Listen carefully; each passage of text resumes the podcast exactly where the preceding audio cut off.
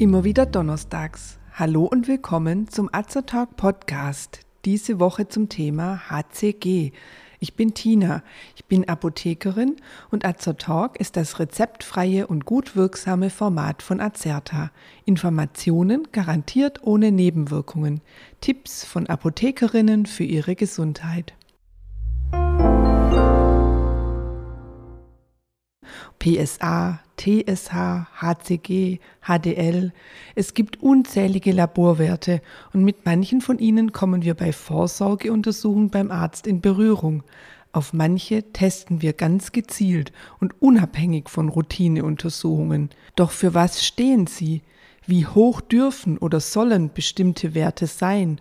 Und was sagen sie aus? Wir setzen unsere Podcast-Reihe zu Laborwerten heute mit dem HCG-Wert fort. HCG ist die Abkürzung für humanes Chorion-Gonadotropin. Human bedeutet menschlich. Chorion bezeichnet einen Teil der Plazenta und Gonaden werden die Keimdrüsen, also Eierstöcke und Hoden genannt. Das humane Chorion-Gonadotropin, ein Peptidhormon, wird während der Schwangerschaft in speziellen Zellen der Plazenta, den Syncytiotrophoplasten, gebildet. Aber auch bei Männern und bei nicht schwangeren Frauen kann HCG im Blut nachgewiesen werden, denn es wird in geringen Mengen auch in der Hirnanhangsdrüse und in den Hoden gebildet. Hier findet man im Blut Normalwerte von bis zu fünf internationalen Einheiten pro Liter, bei Frauen nach den Wechseljahren bis zu zehn internationalen Einheiten pro Liter. Im Vergleich dazu steigen die HCG-Werte im Blut in der Schwangerschaft auf ein Maximum von bis zu 230.000 internationalen Einheiten pro Liter an, also um knapp das 50.000-fache. Hauptsächlich wird HCG zur Erkennung und Kontrolle einer Schwangerschaft bestimmt. Darauf werden wir gleich noch näher eingehen. Der HCG-Wert kann aber auch bei bestimmten Tumoren wie einem Hodentumor oder Keimzelltumoren außerhalb der Keimdrüsen erhöht sein. Als allgemeiner Marker für einen Tumorsuchtest wird das HCG jedoch nicht verwendet. Es kommt eher dann zum Einsatz, wenn der Verlauf bestimmter Tumorerkrankungen oder die Therapie kontrolliert werden soll. Das HCG ist essentiell für den Erhalt einer Schwangerschaft. Üblicherweise wird am Ende jedes Monatszyklus der Frau die aufgebaute Gebärmutterschleimhaut wieder abgestoßen und die Regelblutung setzt ein. Hat eine Befruchtung der Eizelle stattgefunden, darf diese Abstoßung nicht passieren. Schon am fünften Tag nach der Befruchtung sorgt eine spezielle Form des HCGs dafür, dass die Gebärmutterschleimhaut gut auf die Einnistung der Eizelle vorbereitet ist. HCG sorgt ebenfalls dafür, dass der Gelbkörper, also der Rest des Follikels, der nach dem Eisprung übrig bleibt, ein weiteres Hormon, und zwar das Gestagen Progesteron produziert. Dieses wiederum signalisiert durch eine Rückkopplung zur Hypophyse, dass in nächster Zeit kein Eisprung mehr nötig ist. Während der frühen Schwangerschaft steigt die Konzentration des HCGs kontinuierlich an. Etwa alle zwei Tage verdoppeln sich die Werte, bis zwischen der achten und elften Woche ein Maximum erreicht wird. Zu diesem Zeitpunkt hat sich die Plazenta ausgebildet und die Produktion des Progesterons übernommen. Nun sinkt der HCG-Spiegel allmählich wieder ab und verbleibt auf einem Basiswert bis zum Ende der Schwangerschaft. Etwa zwei Wochen nach der Geburt werden wieder die normalen Ausgangswerte erreicht. Liegt der HCG-Wert deutlich unter dem Durchschnitt, kann dies auf Komplikationen in der Schwangerschaft hindeuten. Hier folgen Untersuchungen beim Frauenarzt. Sehr hohe HCG-Werte hingegen deuten auf eine Mehrlingsschwangerschaft hin aber auch bei einer sogenannten Blasenmole, einer Chromosomenabweichung, die zu einer Plazenta-Veränderung führen kann, ist der HCG-Wert erhöht. Auch dies wird vom Gynäkologen näher untersucht.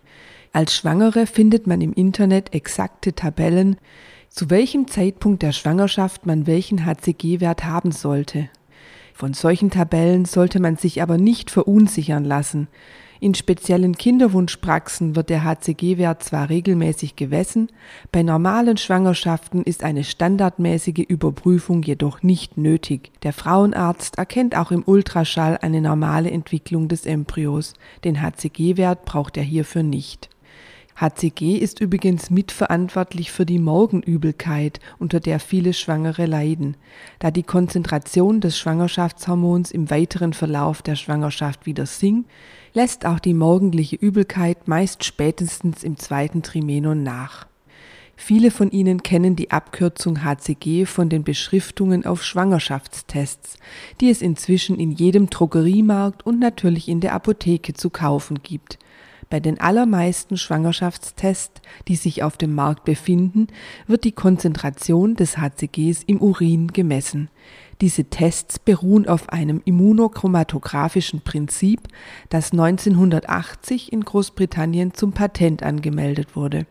Bis in die 1960er Jahre hinein wurden Schwangerschaftstests an Tieren durchgeführt.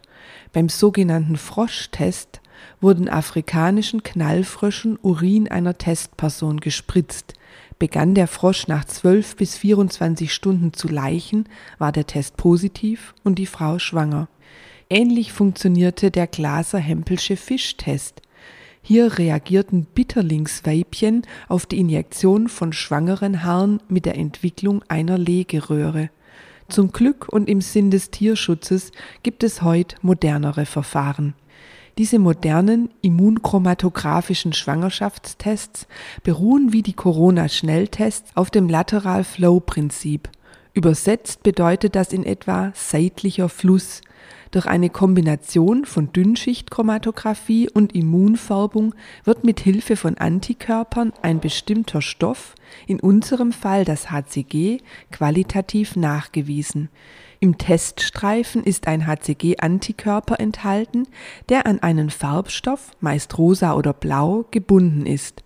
Bringt man nun den Urin auf das Testfeld auf, bildet sich ein Antigen-Antikörper-Farbstoffkomplex. Das HCG im schwangeren Urin fungiert als Antigen und bindet an den passenden Antikörper, der wiederum fest mit dem Farbstoff verbunden ist. Der Komplex wandert mit Hilfe der Flüssigkeit, also des Urins, aufgrund von Kapillarkräften entlang des Fließpapiers. Der Komplex erreicht die Testzone. Hier ist ein zweiter HCG-Antikörper fest verankert. Dieser fixierte Antikörper bindet den Komplex über eine zweite Bindungsstelle am HCG. Da der Komplex durch den Farbstoff rosa oder blau gefärbt ist, sieht man den nun in der teststofffixierten Komplex als rosa bzw. blauen Streifen. Hier ist der Test aber noch nicht zu Ende. Wenn eine ausreichende Flüssigkeitsmenge aufgebracht wurde, wird der Fließstreifen noch weiter benetzt.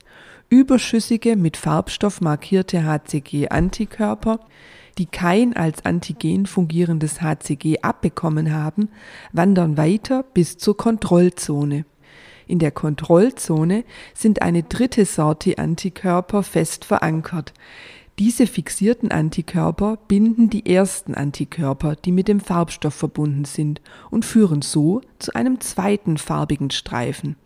Dieser zweite Streifen muss auf jeden Fall erscheinen, da er die Kontrolle dafür ist, dass sich der komplette Fließstreifen ausreichend mit Urin vollgesogen hat.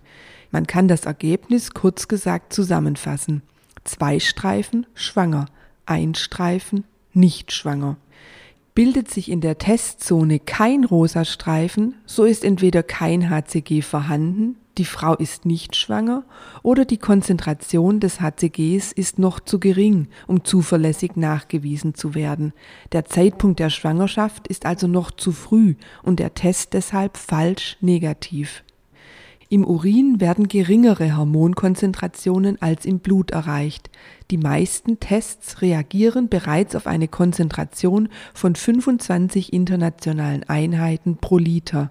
In vielen Schwangerschaftsforen werden sie als 25er-Tests bezeichnet. Sie können eine Schwangerschaft ab dem Tag nachweisen, an dem normalerweise die Periode einsetzen sollte. Hier müssen die jeweiligen Angaben des Herstellers beachtet werden. Spezielle Frühtests erfassen bereits eine HCG-Menge von 10 internationalen Einheiten pro Liter. Sie werden Zehner-Tests genannt und können bereits vier bis sechs Tage vor Ausbleiben der Regel eine Schwangerschaft anzeigen. Inzwischen gibt es auf dem Markt auch digitale Tests. Sie funktionieren zwar nach dem gleichen Prinzip, werten die Farbstreifen jedoch mit Fotodioden aus und zeigen das Ergebnis beispielsweise durch die digitale Anzeige des Wortes schwanger oder durch ein Pluszeichen an. Wie geht man nun in der Praxis vor, wenn man einen Schwangerschaftstest benutzen möchte? Zunächst wählt man den optimalen Zeitpunkt. Zwar sind die heutigen Schwangerschaftstests so empfindlich, dass sie zu jeder Tages- und Nachtzeit reagieren. Dennoch ist die Konzentration des HCGs im Morgenurin am höchsten, da sich der Urin in der Blase ansammeln und anreichern konnte. Wenn man also die Geduld aufbringt, bis zum Morgen zu warten, ist es besonders in der Frühschwangerschaft, wenn die Hormonkonzentration generell noch niedrig ist, sinnvoll, Morgenurin zu verwenden. Der Urin wird in einem sauberen Gefäß aufgefangen. Man spricht hier gerne vom Mittelstrahl, was so viel heißt, dass man die ersten Tröpfchen in die Toilette ablässt, um eventuelle Verunreinigungen zu vermeiden. Alternativ kann man das Teststäbchen direkt in den Strahl halten. Bei den meisten Tests kann man eine Schutzkappe wieder aufstecken und muss nun die in der Packungsbeilage geforderte Zeit abwarten, bis man das Ergebnis ablesen kann. Abschließend möchte ich kurz die HCG-Diät erwähnen. Diese wurde in den 1950er Jahren vom britischen Endokrinologen Albert Simeons entwickelt. Er hatte beobachtet, dass schwangere Frauen unter einer extrem kalorienarmen Diät eher Fettgewebe als Muskelgewebe verloren und daraus einen Diättrend abgeleitet. Man solle sich sechs Wochen lang nach einem speziellen Schema sehr kalorienarm mit maximal 500 Kilokalorien pro Tag ernähren und zusätzlich HCG in Tropfen- oder Tablettenform einnehmen oder gar spritzen. Dann würde man einen deutlichen Gewichtsverlust erreichen. Nach heutigem Stand der Wissenschaft und nach Ansicht der Deutschen Gesellschaft für Ernährung kann diese Art der Diät ausdrücklich nicht empfohlen werden.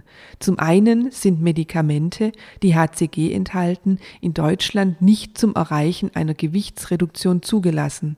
Zum anderen kann eine so geringe Kalorienzufuhr unerwünschte Wirkungen haben und es kann zu einer Mangelversorgung mit Nähr- und Mineralstoffen kommen. Eine Ernährungsumstellung auf eine gesunde, abwechslungsreiche und vollwertige Kost ist eine sinnvollere Alternative. Sollten Sie also in nächster Zeit einen Schwangerschaftstest durchführen, wissen Sie nun genau, was in der Testkassette passiert und welches Hormon der Test nachweist.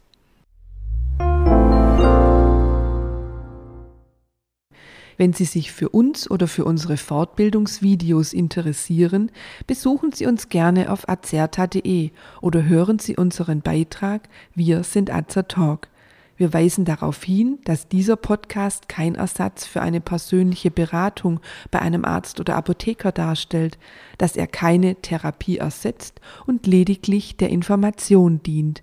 Thematisch erhebt der Beitrag keinen Anspruch auf Vollständigkeit. Vielen Dank fürs Zuhören, empfehlen Sie uns gerne weiter und bis zum nächsten Donnerstag. Bleiben Sie gesund und informiert.